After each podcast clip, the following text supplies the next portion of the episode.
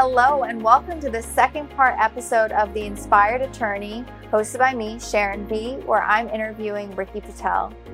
Ricky shares with us in this episode four things that he says anybody starting a practice should know. We also talk about the importance of maintaining good mental health in the legal community, burnout, how he maintains a work life balance and finds time for the things that he loves, such as his family and his philanthropic efforts.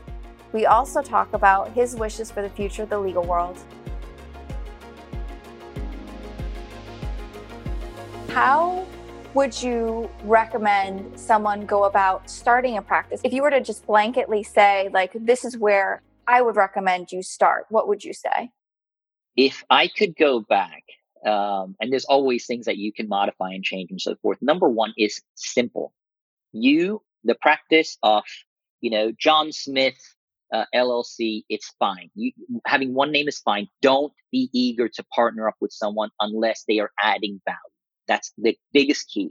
Uh, I have been fortunate. I have the greatest partners in the world. So it was myself and Wes, and we merged about four years ago with two of our best friends, uh, one of which uh, graduated in our class, and it worked. If it weren't for that, we never would have done it. So number one, don't look for a partner. You look for a partner because of that sense of if I feel a certain way, hopefully they'll help me through this.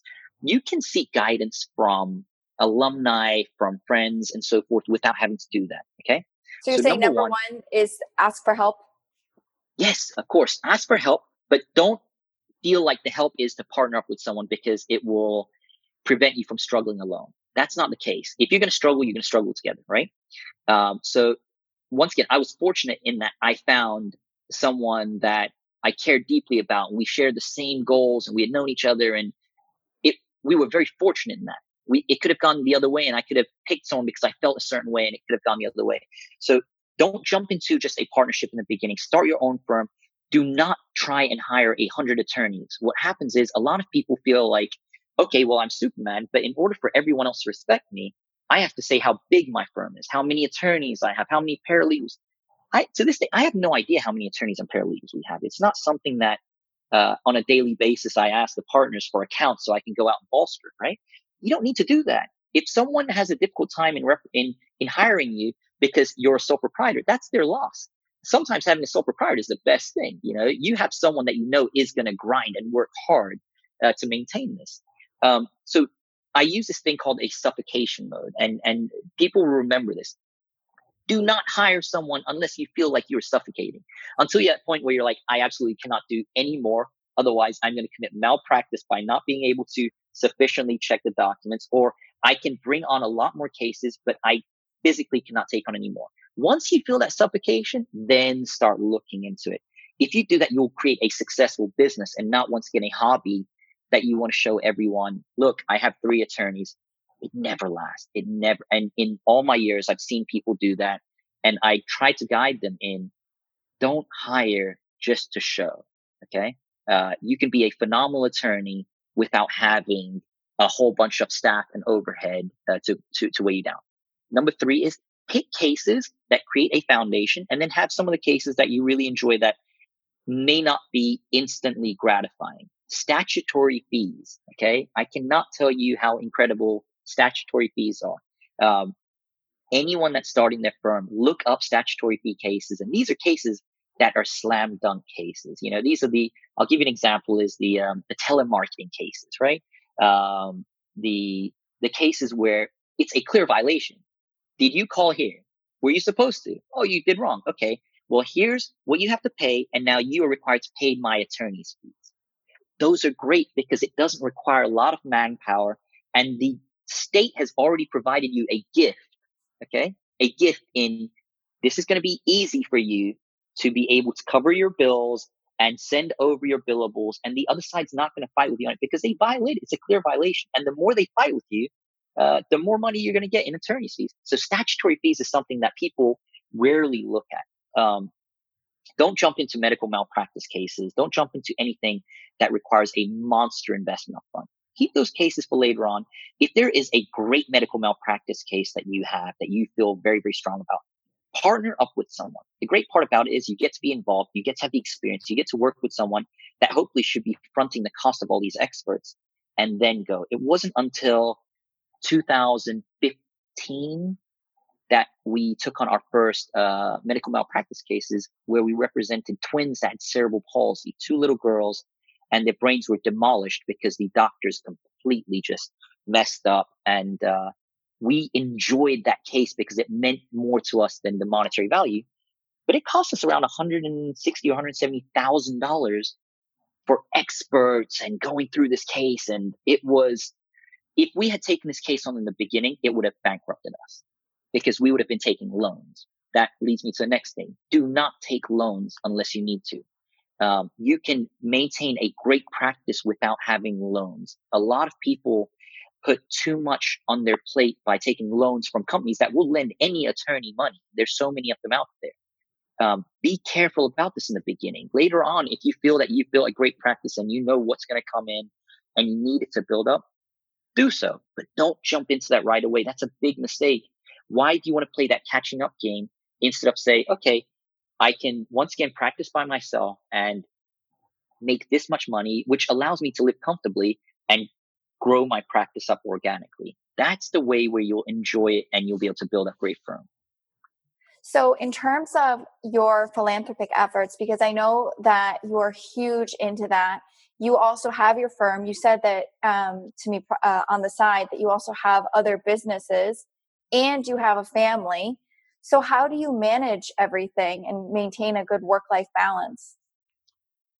That is a good question. So, one of the things with law, let's let's start with the legal aspect first. People get burnt out and the reason behind it is it's a chasing game, right? How do I take in as many cases as possible? They all seem like great cases. I don't know when to say no. I need this case because this money will allow for me to make enough where I can transition out of law. Like this is an argument that people in law tell themselves. And they get to the point where they end up hating it because they're chasing this step to get away from this feeling they have. Um, it's all about balance. It is. And it's, it's difficult to hear those words if you did not hear what I just explained about what I had to go through to get there. Balance is everything. You cannot take every single case. You cannot overly leverage yourself. You cannot tell yourself, I am going to get this one case that's going to get me out of this. That's, that's not the case. Law is beautiful. It's fun. It's exciting if you let it be. Okay. It's like anything in life, a relationship, things that you enjoy. You have to have this balance of I'm going to handle these types of cases. I know what to expect in these cases. This isn't a roll the dice and hope that I get a, a, a $10 million verdict from a car accident. You, you've got to set expectations for yourself and you've got to remind yourself that you enjoy this. Number two is family is, is critical. I was in one way fortunate that it was just myself my wife in the beginning. Uh, my wife was uh, practicing pharmacy in the first two years that we were practicing law. So it actually gave me the ability to keep pushing without thinking, how are we going to be able to pay our bills? Which once again, remember the, the fortune part of having certain things play in, right? Um, you have to make time for things that you love. Um, at that time, my wife was very understanding of you've got to put the time in right now, but we were handling cases that we enjoyed. From that point on, in 2010, I decided um, when you have a big case, everyone finds out about it. And when everyone finds out about it, it can be good in one way, it can be bad in another way. The bad part is that family and friends out the woodworks come out that you didn't even know. And everyone wants, you know, oh, I've got this charity. I'm going to walk around a track and I need a thousand. Okay, all right, here, we'll give this person a little bit. Uh, this, I know some spinal X. Some of these conditions, I still to this day could not tell you what they are. And I don't know where these people were running or what they were doing. And at the end of the year, I remember uh, myself and Wes looking at this saying, we don't feel good about this we don't feel good about this. We gave the money because we felt guilty, right? Like, okay, this person really needs it. Why are we not giving? And I told myself I wanted to get involved in an organization, into one organization and make an impact. And the area that I went into was children's causes. It was the, at that time, the Miami Children's Hospital. And the reason I did that was I, I tell myself that usually the conditions that we have, the issues that we have, we usually bring upon ourselves. You know, what are we eating? What are we drinking? Are we driving? Are we hurting the environment? Are we doing all these things? They, they, most of these things can be controlled if you really think about it. I mean, look at the quarantine right now. Okay. If you look outside, fresh air now. I mean, there's things that are actually fixing stuff if we allow it to. children, in my opinion, are the ones that can't help themselves. They can't. They're kind of dealt the cards that they are. There is nothing more devastating than watching a child or, or an animal, those that cannot defend themselves, hurt and be in pain. So I joined the Miami Children's Hospital and we created uh, the Young Ambassadors, which was just um, a way for us to have people under 45 get together and, and work. And uh, I grew on the leadership committee. I chaired it for a while. I created this event called Fashion Gives Back, which I'm not sure if you've heard of. Um, we started this eight or nine years ago, and um, 30 people showed up to a little fashion show we had. We raised like 2,000 bucks or something like that. And now we have 450 people that show up every year, over $100,000. We make a major impact.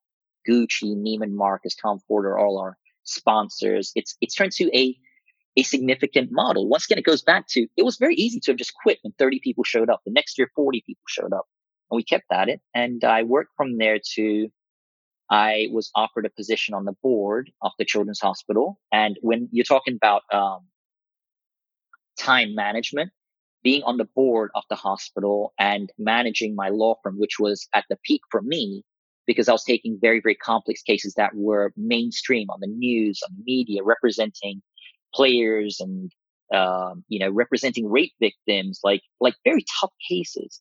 And which I want to harp on that also because I think there's something very, very important about, um, mental health, which I'm going to get to. And I'm going to, I'm going to, uh, give you some information that I don't share with a lot of people, which will be helpful. But I eventually became the chairman of the Children's Hospital. And the reason that was important is you have to find out it's a, a prioritization, right? Anytime someone says, I don't have time, it's not that they don't have time, it's that you are not priority. When someone tells you that I don't have time, it's something else took priority over that. And the thing I realized is the Children's Hospital is extremely important to me the amount that I love my kids, which is more than anything in the whole universe. I'm with my kids every day, all day. I'll make their breakfast. I put them to bed. I meditate with them every single day. There's not a time that goes by because I can cancel something else and make time for them. The children's hospital is one of those things that I can cancel other meetings to make time for that. Um, and that led me into starting my own foundation. I have my own orphanage in Haiti, which I go five or six times. I have 42 children that I take care of. I find a lot of, um, a lot of, uh, passion and feeling like I'm making a direct impact rather than just writing a check. You know, we take care of everything, the schooling, housing, um, and it's something that I really enjoy. I usually take about 10 or 15 people with me and they all come out of it just feeling like there's more to the rat race than trying to collect cases, right? And sometimes that's what you need. Sometimes you just need something to give you a little bit of a refresher, right? Um, but is it okay if I transition into the mental health? Yeah, because that that is definitely something I wanted to touch on because it's so important to maintain that mental health. So, what do you do to strike that balance? Sure.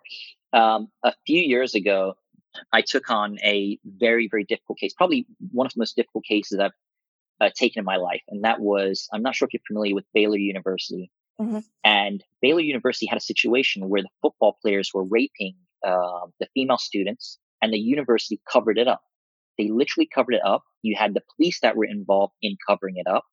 And I wasn't aware of this. I've always been um, a huge proponent of women's rights. And this was before I had my two little daughters. And um, I always felt like there was a an injustice. There was always something that felt wrong. And this was a case that was brought to me because I had handled a few uh, high profile uh, cases in sports. And so it was brought to me to represent the whistleblower on the case. And she is to this day one of my heroes, still a person that I speak with on a weekly basis. And she told her story of being raped in church um, at Baylor, and over 40 women came to her within that week and told their stories about the rapes that had occurred with them. So I took this case on, and my belief was okay, I'm going to take this case on. We'll modify Title IX, which is a protective measure. Um, and we were on 60 Minutes, the show about this, and, and we just like gave it everything. Here's the issue with this case.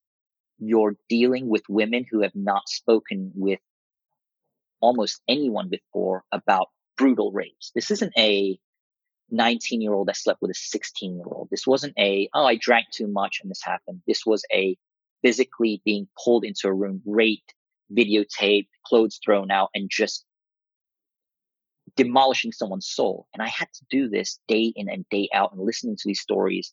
And I would get off the phone and I would sob because I didn't want this person to hear me um, uh, just break down. And it was the first time in my life, anyone that knows me, I'm the positive guy. I'm the one that spreads the happiness. I literally went into depression. I had to get a therapist. Uh, my wife was so supportive in this is going to kill you. You cannot, there's only so much you can take. Remember the Superman theory I was telling you where everyone's looking up yeah. to you? Imagine being the lawyer from a family of refugees that had, you know, built up a great firm and doing all these things. Everyone expects you to be the, the, the, the saving grace, the guy that's going to fix everything. And it felt like things were falling apart because you were experiencing firsthand. This wasn't a movie. This wasn't something like this. You were speaking to someone that for 10 minutes straight could not speak because they're crying, right? And um, I had to take that step and say, okay, I've got to find spirituality. I had to find ways of doing yoga and meditating and speaking with a counselor and learning that, hey, everything's okay. You just have to find ways to deal with it. You've got to find ways to escape from this. And that doesn't make you weak. That doesn't make you inferior. You're, it, people aren't going to look at you and say, oh my gosh, Ricky Patel had to go to therapy over this. No, you're human. And I believe that that case was given to me to not just help out those victims and work on Title IX and so forth, but also to be able to explain things happen. You know, there are times where you break down. It's okay to cry. It's okay to talk to someone. Um, I'm fortunate that I have a partner, my wife, and my partners in the firm who literally said, Hey, stop. You've got to stop. Take a break because you're not going to help anyone out if your mindset is like this. And what happened was I went from a place of lawyering to a place of being vengeful. And it was no longer a, I want, uh, judicial equality and for these women to get what they need now. It turned into a, I've got to hurt the people that hurt them.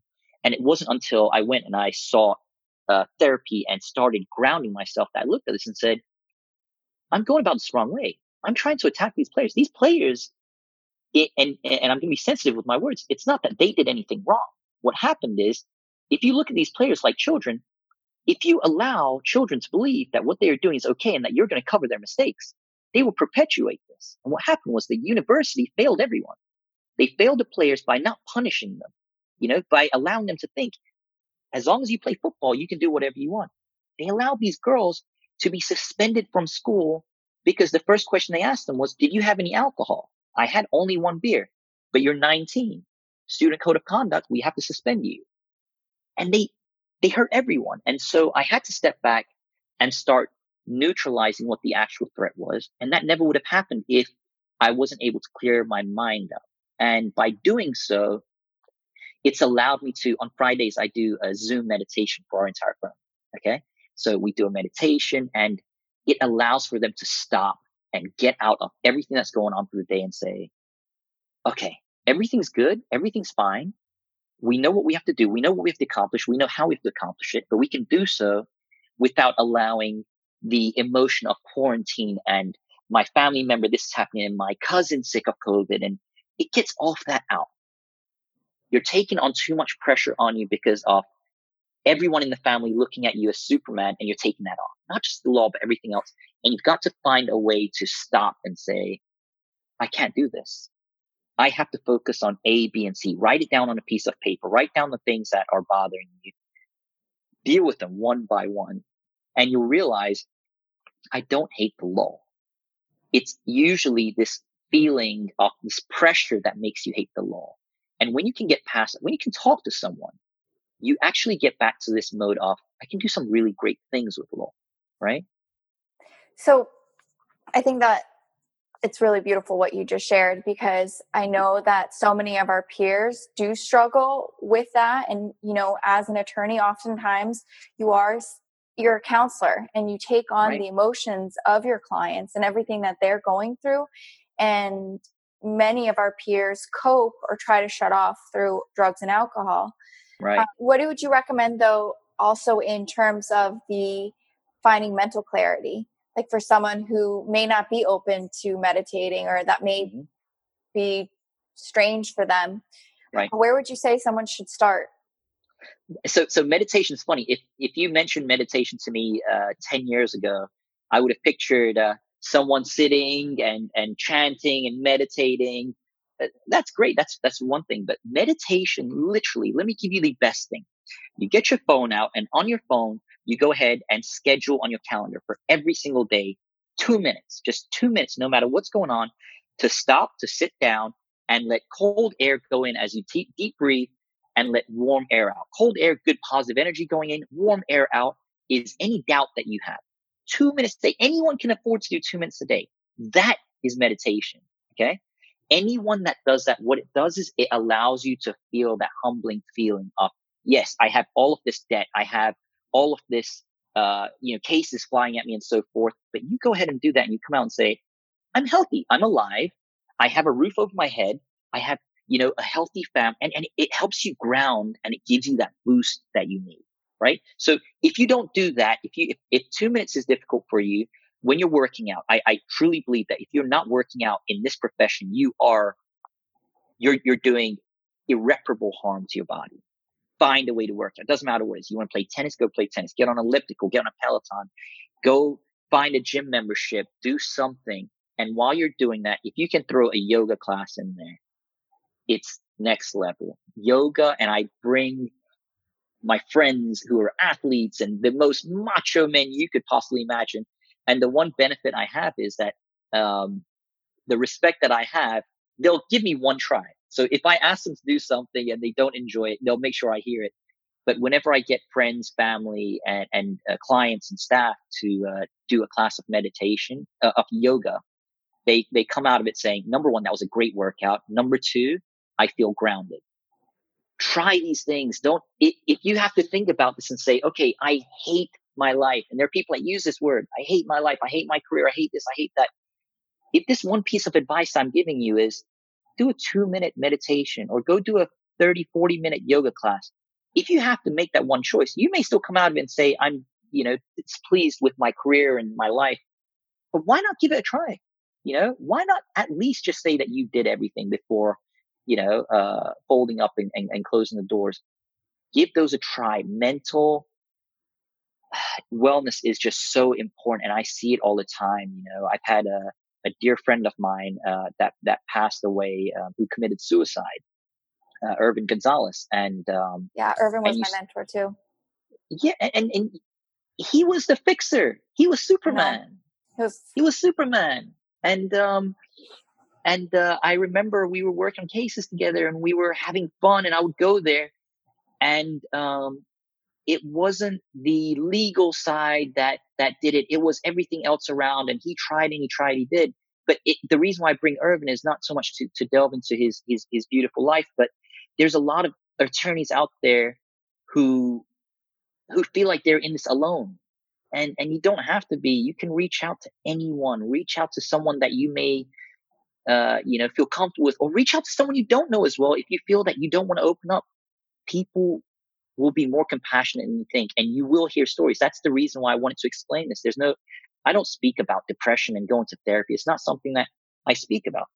It's important for me to mention it here because I'm hoping other people listen to it and say, wow, this guy is my equal. He is someone that goes through the same things I go through, you know? And it's very, very important. Don't let the craziness of law uh, bring down all the incredible things around you you know it's not it's not worth it i completely agree i think that there's so many people that are silently suffering right. um, and that meditation as whatever connotation it has to it is so valuable because however long you do it in a day it create and working out it creates that certainty for yourself that you right. know that time that you took you're going to walk away from that feeling better Right. A hundred percent. There's never been a time where I have meditated and not come out of it and said, okay, let's do this. My schedule, you asked me before, my schedule is insane.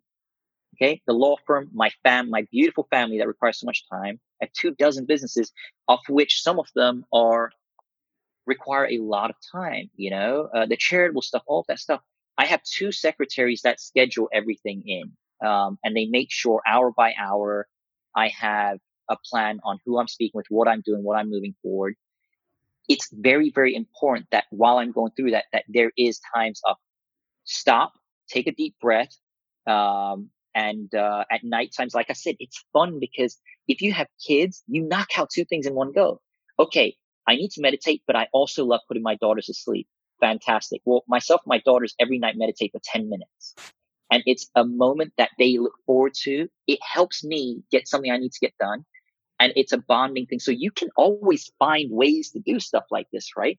Um, friend, friends of mine in law school who, who have tried to get through and so forth without struggling. And I've spoke with them about this and they send me videos of their little daughters or little sons and little kids. And they're like, this kid is meditating and not running around and acting crazy and they're coming out of this and they're doing well. So it's, it's a family thing too. You can incorporate these things in, you know, time is so valuable. I, I sleep very little. I go to sleep at two. I wake up around seven o'clock and the moment I wake up, I like to have everything planned out, but before the day gets crazy, I have to get a workout and I have to go and do a yoga, meditation, something else, and take some time to myself.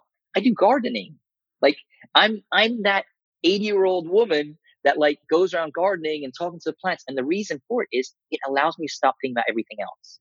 Anything that stops you from thinking about something else is something that is giving you some time, something for yourself. And if you have that, it allows you to make everything else around better. That's beautiful taking it back to the reality of what's happening right now with the virus, how is your firm responding to the current situation? And, and that's a great question. So we have been situated, thankfully, once again, it boils down to uh, the right place, the right time.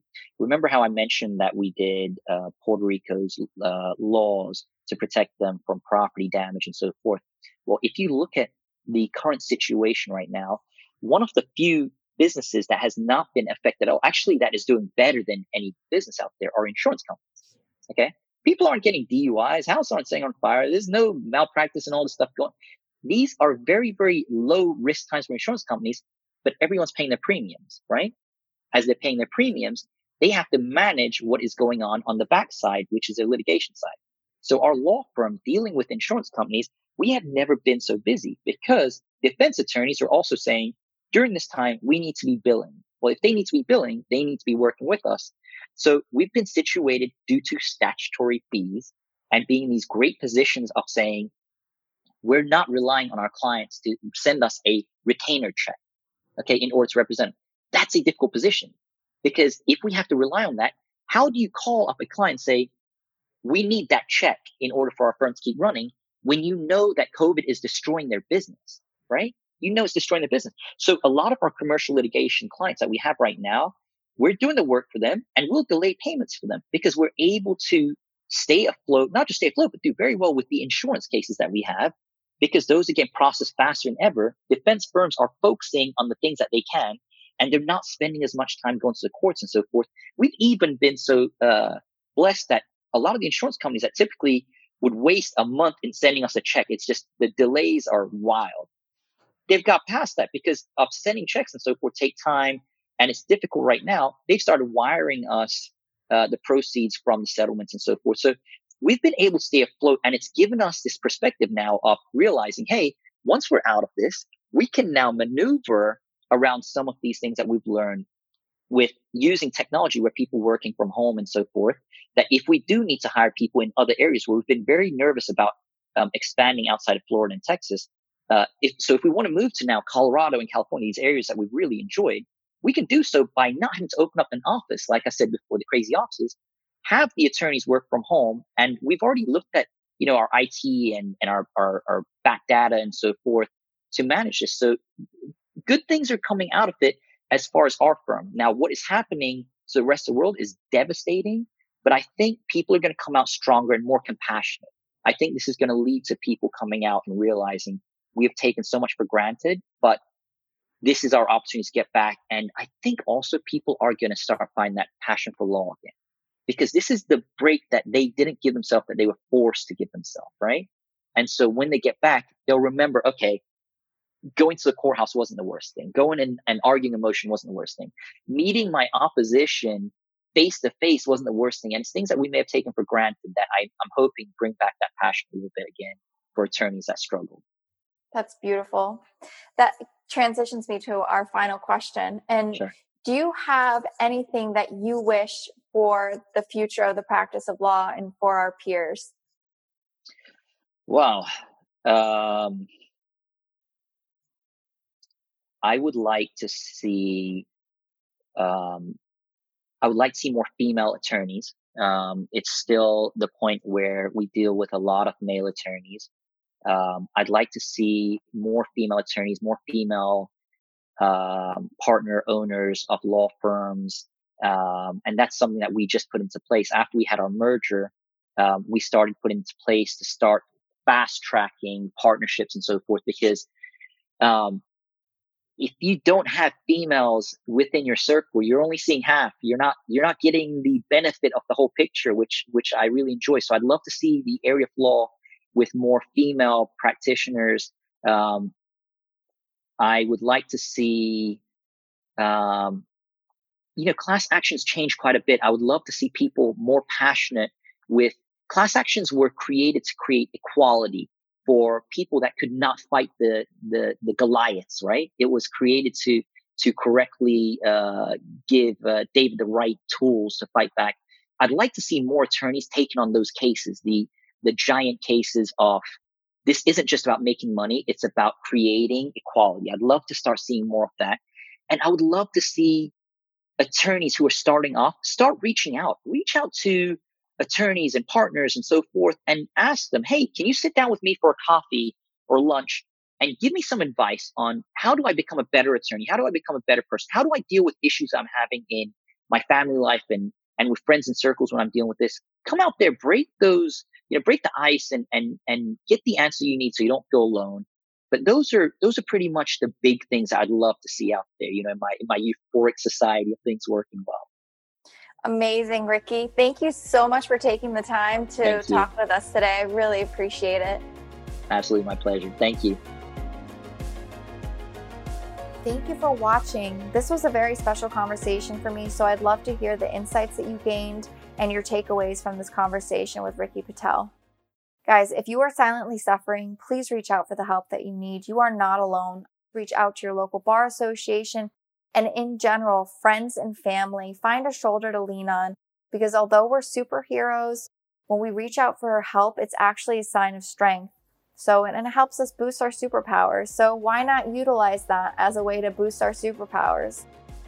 This is why I've created the Inspired Attorney. It's an opportunity for us to learn from one another, gain valuable insights, and integrate these into our lives and practice for the better. So, I hope you're feeling it, and I'll see you on the next episode.